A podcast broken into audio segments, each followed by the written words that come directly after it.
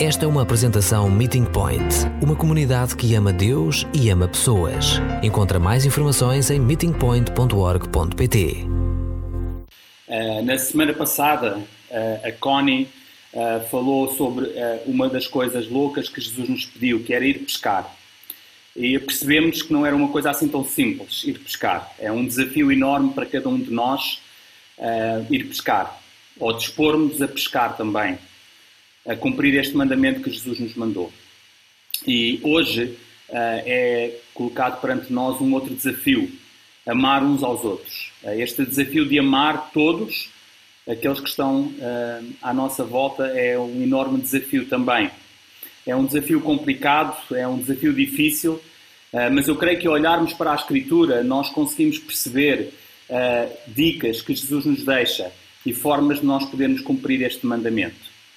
E uh, se antes de começar eu queria uh, claramente introduzir o texto e o tema desta forma, uh, se nós tivéssemos de fazer um resumo do Evangelho, diríamos que claramente que, que Jesus nasceu e de uma forma extraordinária, diríamos que ele viveu de uma forma que impactou tantas e tantas pessoas, não só naquela altura, mas até hoje. O impacto dele é, é, é não podemos explicar o impacto que ele tem na nossa cultura. Depois podemos ter, pensar também num outro aspecto, que é que ele morreu e a sua morte foi brutal, foi trágica, uh, mas foi também aquilo que nos dá a salvação. Depois reconhecemos que ele ressuscitou e alegramos pela, por esta ressurreição que nos dá também acesso à vida eterna. E o que acontece é que 40 dias depois Jesus ascende aos céus e dez dias depois dele ascender aos céus, a igreja nasce, começa a igreja. E este relato poderão vê-lo depois, se quiserem, mais tarde no livro de Atos, nos primeiros capítulos do livro de Atos. E Jesus disse que havia algo sobre toda esta ideia de igreja que seria diferente de qualquer outra coisa que já existia ou que existisse anteriormente. Uh, uma das afirmações que nós ouvimos nos últimos anos sobre a igreja é que ela é a esperança do mundo. A igreja local é a esperança do mundo. E deixem-vos dizer uma coisa: a igreja é o ambiente ideal para que este mandamento que Jesus nos deixou de amarmos uns aos outros possa ser cumprido. É na igreja que nós podemos cumprir este mandamento. Jesus afirmou que a igreja seria algo que iria chamar a atenção. E olhando para a história da igreja, nós vemos que ela chamou a atenção, às vezes pelas piores razões, outras vezes pelas melhores razões. Mas o que Jesus queria que a sua igreja fosse e quando nós lemos o Novo Testamento conseguimos perceber isso. Uh, queria que ela fosse um local, um local acolhedor, queria que ela fosse uh, conhecida por sermos uma família. E a palavra era essa que Jesus estava a dizer quando se referia à igreja, era ser família. E Deus criou a igreja como uma família de todos os tipos de pessoas, de todas as cores, de todos os backgrounds, de todo o mundo, de todas as culturas e de todas as línguas. A Igreja tem este aspecto uh, grande em que toda a gente é bem-vinda, todos são bem-vindos. Jesus disse que nós seríamos uma família, que seríamos um corpo, porque na verdade todos nós acedemos à Igreja e chegamos à Igreja através, todos através da mesma situação, é através do sacrifício de Jesus na cruz do Calvário. E quando nós percebemos o sacrifício que foi feito por nós, por nós na cruz do Calvário, nós assumimos este compromisso de uma forma tão séria que valorizamos o que é a Igreja. Começamos a valorizar o que é a comunidade onde nós nos juntamos todos. Jesus partilha estas palavras uh, que eu citei há bocado em João 13, no versículo 34 e versículo 35, nos últimos dias da sua vida. Eu queria ler convosco este texto bíblico, João 13, 34 e 35. Diz assim: Deixo-vos agora um mandamento novo Amem-se uns aos outros. Assim como eu vos amei, é preciso que se amem também uns aos outros.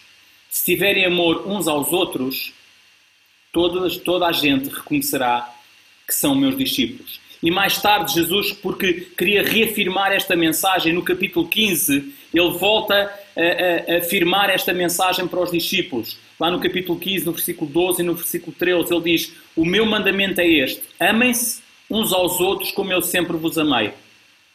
Não há maior amor do que dar a vida por aqueles a quem se ama. Queridos, Jesus afirmou que uh, o que iria ser mais visível na igreja seriam os seus seguidores e a forma como eles se uh, mostrariam e interagiriam uns com os outros. O amor seria a tónica pela qual a igreja iria ser conhecida. O que, de certa maneira, Jesus estava a dizer que a igreja iria fazer é que a igreja iria tomar o seu lugar quando ele subisse aos céus e nós trataríamos as pessoas da mesma maneira que Jesus tratou as pessoas. Era nosso dever, enquanto igreja, amar as pessoas que estão à nossa volta. E este era um amor que, relembramos ao lermos os Evangelhos, era um amor que praticava o bem. Era um amor que valorizava e honrava a outra pessoa. Era um amor que era intencional em fazer o bem ao próximo e ao outro. Era um amor também que dava acesso à nossa vida. Era um amor que fazia uma milha extra para estar na brecha com o outro. Era um amor que mostrava ao mundo quem nós seguimos. E este era o tipo de amor que Jesus disse, que tornaria a igreja visível. O tipo de amor que Jesus demonstrou a cada um de nós e que Jesus trabalha e modela em cada um de nós a cada dia é o amor que nós devemos mostrar aos outros. E este é um indicador de como nós somos povo de Deus a nossa capacidade de amar. Não são os nossos milagres, os nossos dons, as nossas fantásticas pregações, a nossa melhor música, uma doutrina sólida. Nós seremos conhecidos, meus queridos, pela forma como cuidamos uns dos outros, pela forma como amamos uns aos outros. E queremos ser conhecidos como um grupo de pessoas que realmente sabe algo sobre o amor verdadeiro, que nos apegamos às pessoas, somos generosos, somos gentis. A igreja é o local onde nós podemos cumprir este mandamento de Jesus. É a igreja que iria mostrar que este amor não tem pré-condições, eh, não tem amarras. O que nós queremos fazer é usar aqui uma expressão que não é minha, que é do pastor Carlos Macorde, é tentar que o amor não pare, que o amor continue a fluir. Um amor sem limites, um amor sem reservas, que é o amor de Jesus que está em cada um de nós. E é esse amor que nós queremos partilhar com aqueles que estão também à nossa volta. Olhando para o texto, eh, nós percebemos que Jesus não nos dá uma sugestão. Ele não deixa uma sugestão. Se vocês quiserem, podem amar. Ele dá-nos um mandamento. Algo que é uma ordem para que nós cumpramos. Ele diz: Vivam este amor sacrificial que vos liga uns aos outros. E queridos, Jesus ama-nos não porque nós somos especiais, ou porque eu sou especial, ou porque eu fiz algo de especial, ou porque eu tenho algo de bom em mim, mas Ele ama-nos desde o início dos tempos. Uh, Deixem-vos dar um exemplo. Não sei se vocês já viram uma, uma criança com um peluche uh, velho nas mãos, um, um, um urso ou um, alguma coisa assim, uh, mas aquele peluche já está gasto, já lhe falta uma perna, já lhe falta um olho já lhe tem o pelo gasto, está sujo, por mais que a mãe lave, aquilo fica sempre sujo. Uh, e, e, nós olhamos para aquele urso e, e, aquele peluche e dizemos isto não tem valor nenhum, é pegar e deitar fora. Mas o, o que é interessante é que para a criança aquele peluche tem muito valor. Para a criança que cresceu com aquele peluche, aquele peluche tem um valor inestimável. E é por isso que, olhando, Jesus olha para nós, apesar de todos os nossos defeitos, todas as nossas uh, vidas quebradas, e, e, Ele olha para nós com este amor uh, inestimável. Ele olha para nós e diz: cada um de vocês, cada um de nós, tem um valor incalculável. O que Jesus está a dizer é que uh, agora que nós somos valorizados, agora que nós somos amados, que fazemos parte desta comunidade, o que ele está a dizer é: olhem para os peluches que estão à vossa volta. Olhem para as pessoas que estão à vossa volta. E o meu mandamento é este: porque eu vos amei primeiro, então o meu mandamento agora é que vocês amem uns aos outros. E este amor, queridos, às vezes eh, não vai ser fácil de expressar. Não vai ser fácil de levar até à outra pessoa. Vamos ser rejeitados às vezes. Mas o que Jesus queria dizer é que, ao olharmos à nossa volta, nós teríamos que ter a percepção de olhar com os olhos de Jesus. Olhar para aqueles que estão quebrados e que precisam de apoio. Olhar para o solitário e perceber que ele não precisa mais de caminhar sozinho. Olhar para aquele que anda sozinho e desgarrado e dizer que nós somos refúgio seguro. Que nós somos exército para aqueles que, são, que estão derrotados. Que nós somos luz para aqueles que estão consumidos pelas trevas. Que exercemos graça para aqueles que têm tropeçados. O que Jesus nos pede é para nós sermos uma família para aqueles que não são amados, para aqueles que nunca experimentaram o amor. E amar é permitir que a tua vida seja complicada por outra pessoa. É permitir que te envolvas de tal maneira na vida de outra pessoa que caminhes com ela diariamente e que sintas também as suas dores e os seus desafios.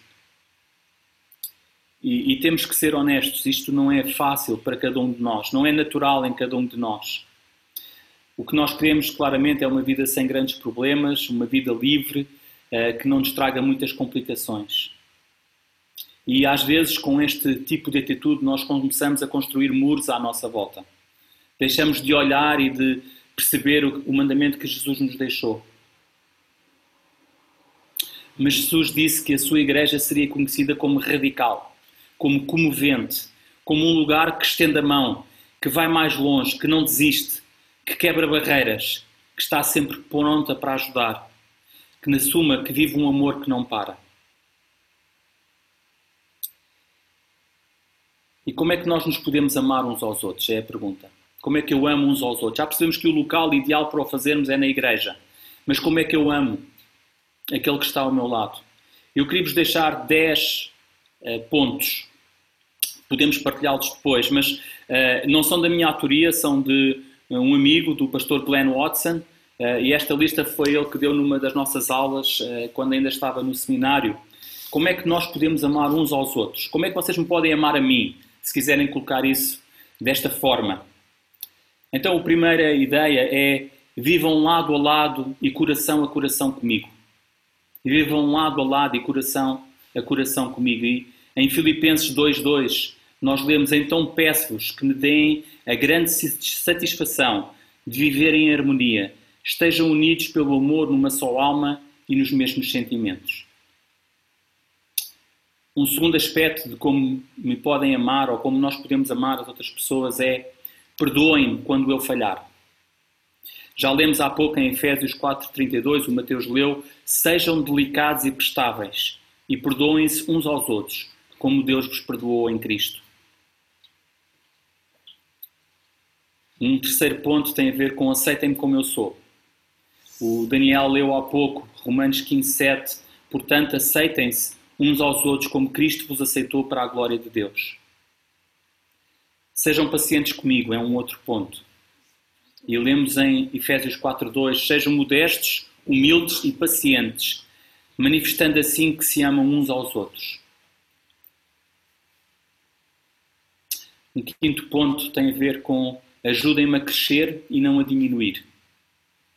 E em 1 Tessalonicenses 5.11 nós lemos animem-se e ajudem-se uns aos outros, como têm feito até aqui. Sexto ponto, encontrem-se comigo e encorajem-me.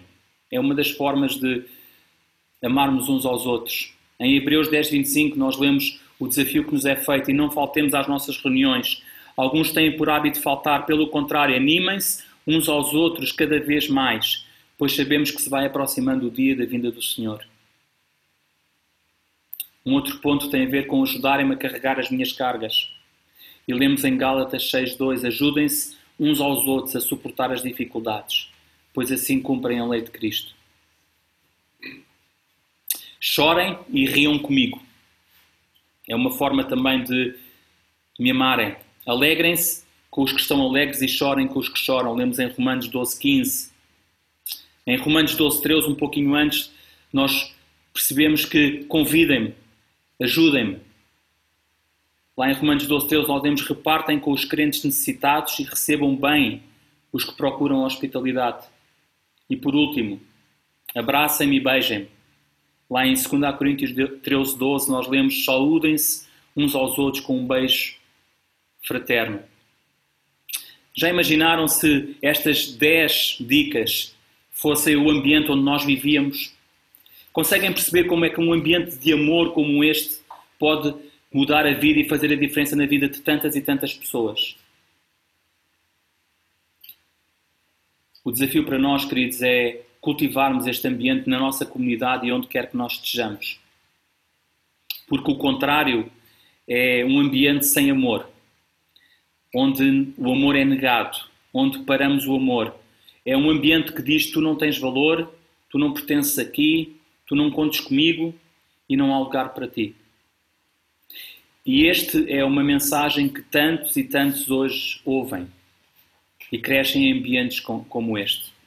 Vidas que não têm amor. É por isso que Jesus nos deixa este desafio. É por isso que Jesus enfatiza o amor como um mandamento surpresa, supremo. Perdão. Ele diz: amem-se uns aos outros, assim como eu vos amei. Na verdade, nós só estamos a replicar aquilo que Jesus fez por nós.